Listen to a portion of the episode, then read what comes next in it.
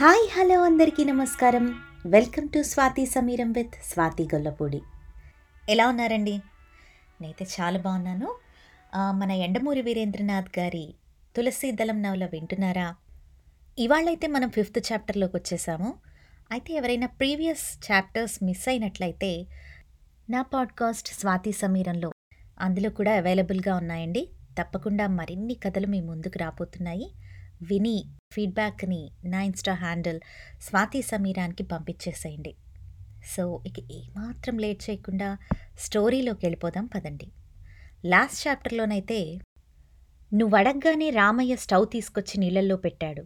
వెంటనే నువ్వు ప్రశ్నలు అడగడం ప్రారంభించావు. కానీ స్టవ్ని ఎవరు వెలిగించారు అని అడిగింది అనిత శ్రీధర్ని. శ్రీధర్ ఒక్కసారిగా ఆలోచనలో పడ్డాడు. జేఎన్జే కన్స్ట్రక్షన్ కంపెనీలో ఇంజనీర్గా వర్క్ చేస్తున్నాడు. ఆ పొజిషన్కి రావడానికి చాలానే కష్టపడ్డాడు. ఒక్క పిల్లలు లేరు అన్న దిగులు తప్ప వారికి ఇంకే బాధ లేదు.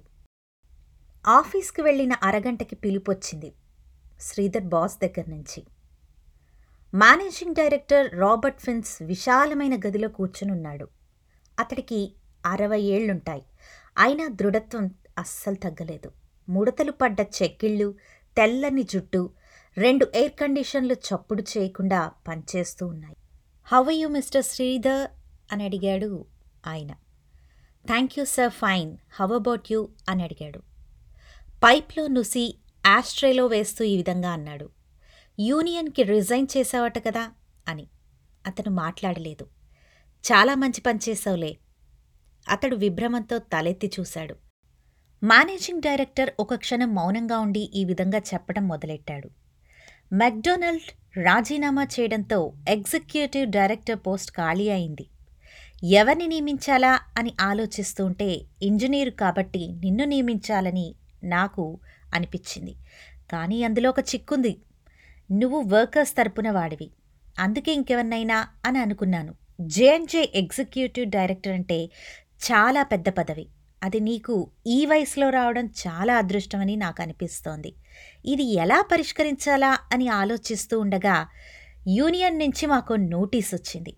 నిన్ను వాళ్ళు ప్రతినిధిగా తొలగిస్తున్నట్టు. ఎంక్వైరీ చేస్తే నువ్వే దానికి రిజైన్ చేసినట్టుగా తెలిసింది. దాంతో మా పని ఇంకా సులువైపోయింది. శ్రీధర్ మోహన్లో ఆనందం కనపడటం లేదు. మీరు నన్ను ఎగ్జిక్యూటివ్ డైరెక్టర్ చేస్తే కార్మికుల్లో పేచీ వస్తుందని నా ఉద్దేశం. అదీకాక ఇది నా వ్యక్తిగత గౌరవానికి సంబంధించిన విషయం కూడా. కేవలం ఎగ్జిక్యూటివ్ డైరెక్టర్ అవటానికి నేను వాళ్ళ ప్రతినిధిగా రాజీనామా ఇచ్చానని వాళ్ళు అనుకుంటూ ఉన్నారు. అది నాకు ఇష్టం లేదు. కానీ నీకున్న తెలివితేటలకి చదువుకి ఆ పదవి ఎంత పెద్దది నీకు తెలియట్లేదు. వర్కర్లంతా ఆలోచించరు. రాబర్ట్ నవ్వాడు. ఇదంతా మేము ఆలోచించలేదని ఎందుకు అనుకుంటున్నావు? అన్నాడు. అందుకే కొంతకాలం పాటు నిన్ను పట్వారీ స్థానంలో ఉంచి అక్కడి నుంచి ఇక్కడికి ఎగ్జిక్యూటివ్గా తీసుకొస్తాం. అప్పుడిక ఏ సమస్య ఉండదు కదా. శ్రీధర్కి ఒక్క క్షణం తను వింటున్నది కలో నిజమో అస్సలు అర్థం కాలేదు. జేఎన్జే సిస్టర్ కంపెనీ ప్యారిస్లో ఒకటిన్నది. అక్కడ డైరెక్టర్ పట్వారే. కొంతకాలం పాటు తను ప్యారిస్లో ఉండబోతున్నాడు జేఎన్జే ఎగ్జిక్యూటివ్ డైరెక్టర్గా. అతి కష్టం మీద అతడు ఆనందాన్ని అణుచుకున్నాడు స్వశక్తి మీద సాధించిన విజయాల ఫలితాలని స్వయంగా ఆస్వాదిస్తే కానీ అందులో ఆనందం తెలీదు కదా? సాధ్యమైనంత త్వరలో నువ్వు బయలుదేరవలసి ఉంటుంది. పాస్పోర్ట్ ఉందా? అని అడిగాడు ఆ పెద్ద అతను తలూపి లేచి షేక్ హ్యాండ్ ఇచ్చేశాడు. Thank you sir. Really thank you. బయటికి రాపోతూ గుమ్మం దగ్గర ఆగి వెనక్కి తిరిగి ఈ విధంగా ఆగి అడిగాడు. మీరు నా మీద ఎందుకింత అభిమానం చూపిస్తున్నారు అని. రాబర్ట్ క్షణం మాట్లాడలేదు. కుర్చీలోంచి లేచి బ్లైండ్స్ దగ్గరికి వెళ్ళాడు. చేతులు రెండు ప్యాంట్ జేబులో పెట్టుకుని బయటకు చూస్తూ చాలాసేపే ఉండిపోయాడు. తర్వాత వెనక్కి తిరిగి నెమ్మదిగా ఈ విధంగా అన్నాడు. ఇరవై నాలుగేళ్ళ వయస్సులో ప్లేన్ యాక్సిడెంట్లో చనిపోయిన నా కొడుకు అచ్చు నీలా ఉంటాడు కాబట్టి. ఆ తర్వాత బయటకు వచ్చాక శ్రీధర్ తన ఛాంబర్కి రాగానే శారదకి ఫోన్ చేశాడు.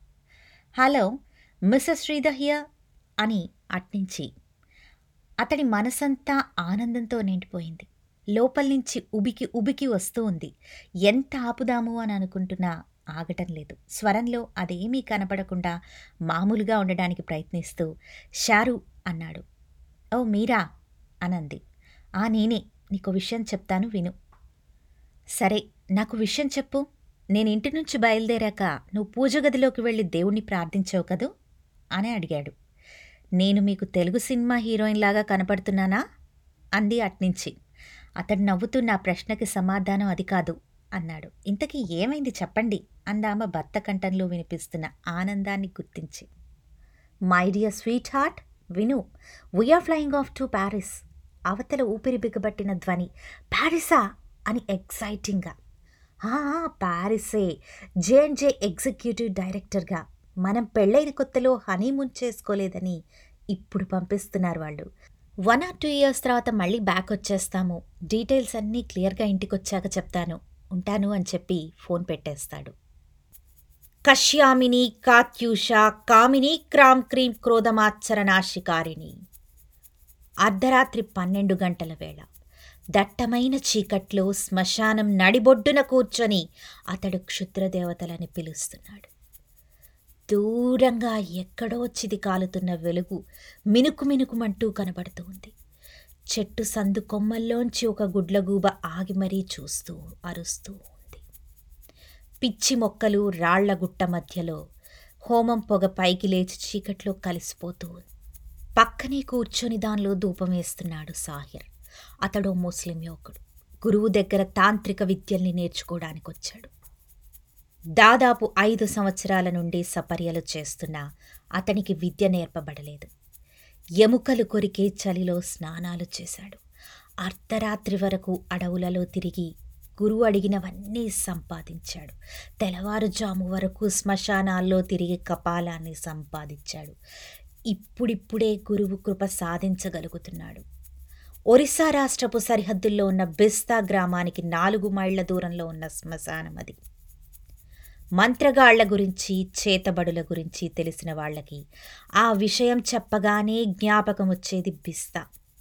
అక్కడున్న పిల్లవాడు కూడా శూన్యంలోకి చూస్తూ దయ్యంతో మాట్లాడుతాడని ప్రతీతి. అక్కడున్న ప్రతి వృద్ధుడి వెనుక ఒక చరిత్ర ఉంది.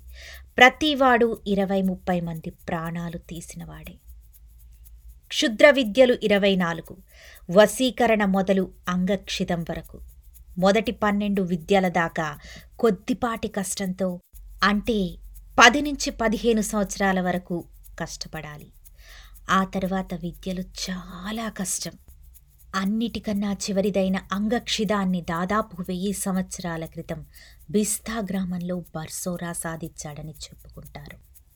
ఆ విద్య సాధించిన వారికి క్షిత్ అనే దయ్యం వశమై ఉంటుందిట.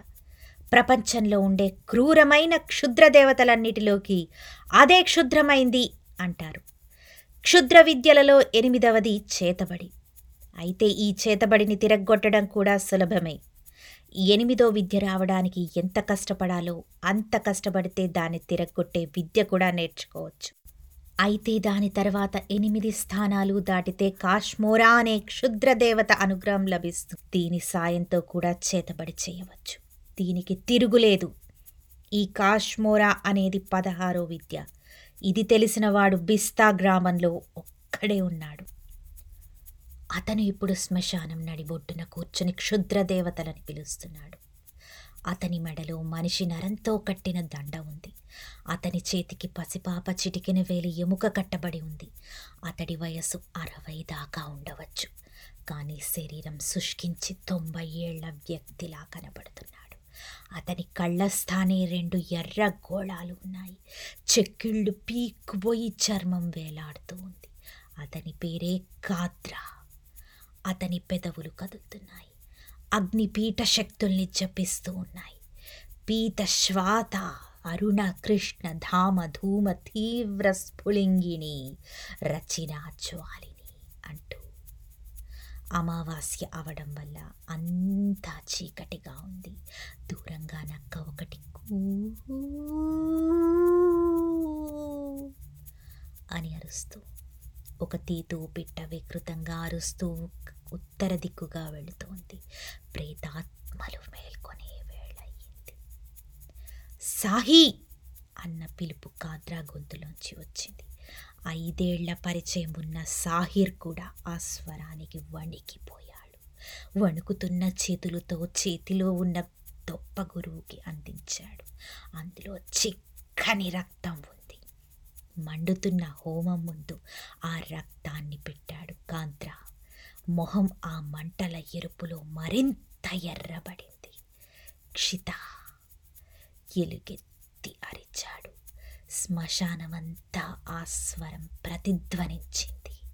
మనిషి రక్తం కోసం ప్రేతాత్మలు ఆ చుట్టుపక్కల తిరుగాడడం ఐదు సంవత్సరాల ఉపాసనతో సాహిర్కి స్పష్టంగా కనిపిస్తుంది. అయినా క్షిద్ర అప్పటికి నెల నుంచి కాద్ర కఠిన ఉపవాసంతో ఉన్నాడు. ఎన్ని జంతువుల్ని బలి ఇచ్చాడో లెక్కే లేదు. అందరూ దేవతలు వస్తున్నారు క్షిత్ తప్ప వెయ్యి సంవత్సరాల తర్వాత మనిషిని ఆవహించడానికి ఆ క్షుద్ర దేవుడు వస్తాడా? మారణ హోమం జరగబోతోందా? దూరంగా వెలుగు చుక్క పొడిచింది. కాద్రా దొన్నెలో రక్తాన్ని అష్టభైరవులకు సమర్పించాడు. అతడు పిలవగానే అదృశ్య రూపంలో రురుడు చండు కపాలి కాలుడు మొదలైన వారొచ్చారు. సాహిర్ చూస్తూ ఉండగానే రక్తం అదృశ్యమైపోయింది. సాహీ అని అరిచాడు కాద్రా ఈసారి వచ్చే అమావాస్యతో నేను అక్షితో తేలిపోవాలి. మనని అనుగ్రహించాడా? సరే సరే. లేకపోతే ఆ మారణ హోమానికి నా శక్తినంతా దారపోసి అతనిని ఎదుర్కోబోతున్నాను. నేను క్షతో ఎవరో తేలిపోవాలి. క్షుద్రదేవత అనుగ్రహం కోల్పోతే మంత్రవేత్త చాలా దారుణమైన ఫలితం అనుభవించవలసి ఉంటుంది. ఎంతోమంది అలా హృదయ విదారకమైన మరణాన్ని పొందడం బిస్తా గ్రామంలో సాహిర్ చూశాడు. రక్తం కక్కుకొని చచ్చిన వాళ్ళు కనుగుడ్లు తేలిపోయిన వాళ్ళు కాళ్ళు చేతులు ఆడక మంచం మీద పోయిన వాళ్ళు. అయితే క్షుద్రదేవతల్ని జయించిన మంత్రవేత్తలు కూడా ఉన్నారనుకోండి. కానీ ఇప్పుడు కాత్రా ఎదుర్కోబోతున్నది అంతకన్నా బలవంతమైన క్షేత్ని గెలుస్తాడా?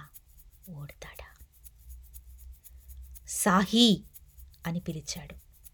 అతడు దగ్గరికి వెళ్ళాడు. వచ్చే అమావాస్య నాటికి నేను ఉండకపోవచ్చు. ఇన్నాళ్ళ శుశ్రూషకి ఫలితంగా నీకొక విద్య నేర్పుతాను. సాహిర్ మొహం ఆనందంతో వెలిగిపోయింది. గురువు మొదటిసారి కనికరించడమే కష్టం. తర్వాత తర్వాత సులభమే. ఈరోజే ఈరోజే నేర్పుతాను నీకు. ఏంటో తెలుసా? అతడు ఊపిరి బిగబట్టి వినసాగాడు. చేతబడి. అవును చేతబడి నేర్పుతాను నీకు. దెయ్యంలా మర్రి చెట్టు విరపోసుకుని ఉంది మొదట్లో కూర్చునున్నాడు సాహిర్. అతడు ట్రాన్స్లో ఉన్నాడు. పెదవులు మాత్రం కాద్రా చెప్పిన మంత్రాల్ని ఉచ్చరిస్తున్నాయి. సమయం ఆసన్నమయ్యింది. కాద్రా మంటలోంచి ఒక ఇనుప ఊచని తీశాడు. ఎర్రగా మండుతూ ఉంది అది. సాహిర్ కళ్ళు మూసుకునే కాలి ఉన్న ఇనుప ఊచని కుడివైపు కంటి లోపలికి గుచ్చాడు. సాహిర్కి ప్రేతాత్మల లయ విన్యాసం తప్ప మరేమీ కనపడటం లేదు. మండుతున్న ఊచ దిగటమో తెలియటం లేదు. ఊచ ఆత్మస్థానాన్ని తాకింది. కాద్రా శిష్యుడికి మంత్రం చెప్పసాగాడు. బిస్తా గ్రామంలో మరొక మంత్రగాడు తయారయ్యాడు.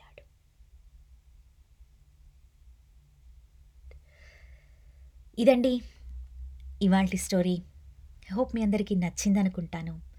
ఎంతో ఎంతో ఉత్సుకతో ఉర్రు తలుగిస్తూ ఇప్పుడు ఇప్పుడు హారర్లోకి ఎంటర్ అయిపోయాము.